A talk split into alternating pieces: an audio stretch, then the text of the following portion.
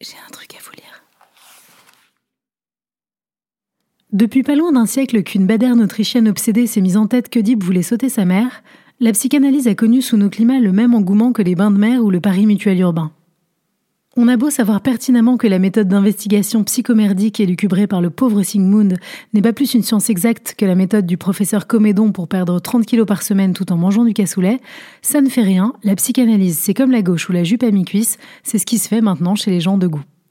Ce scepticisme à l'égard de la psychanalyse, mais aussi de la psychologie et de la psychiatrie qui s'y réfère de plus en plus, me vient, selon mes docteurs, des données de base primaires d'un caractère brutal et non émotif qui me poussent à manger le pilon du poulet avec les doigts ou à chanter l'ouverture de Tannhauser dans les moments orgasmiques. Scepticisme fâcheux dans la mesure où ces temps-ci, j'aurais plutôt besoin d'aller voir un psy.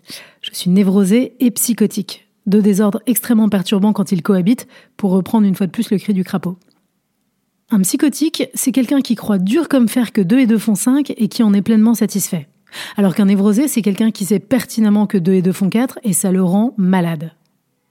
Voici une histoire vécue où le prestige des psys en prend plein le subconscient. Ma copine Betty Sartou, mère de famille à ces moments pas perdus pour tout le monde, a connu le malheur d'accoucher d'une espèce de surdoué qui s'appelle Grégoire, comme le moins con des papes, mais c'est une coïncidence.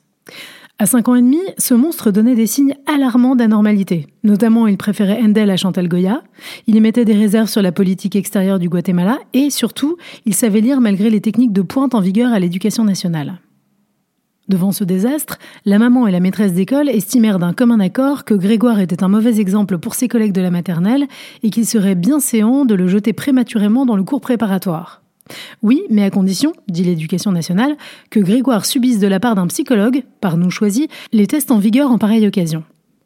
Aujourd'hui, mon amie Betty et son super minus se présentent au cabinet du psy, en l'occurrence une jeunesse binoclée de type touche pas à mon diplôme.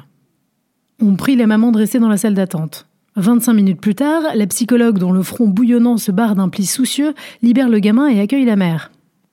Votre fils Grégoire peut sauter une classe, il en a la maturité. Il a parfaitement réussi les tests de latéralisation. En gros, cela signifie que si on lui présente une cuillère, il aura tendance à l'attraper plutôt avec sa main droite qu'avec son pied gauche. Malheureusement, je ne vous cacherai pas qu'il semble souffrir de troubles affectifs, probablement dus à un mauvais climat familial. Euh, voyez le dessin qu'il vient de réaliser. Je lui avais demandé de dessiner papa et maman. C'est assez clair, non?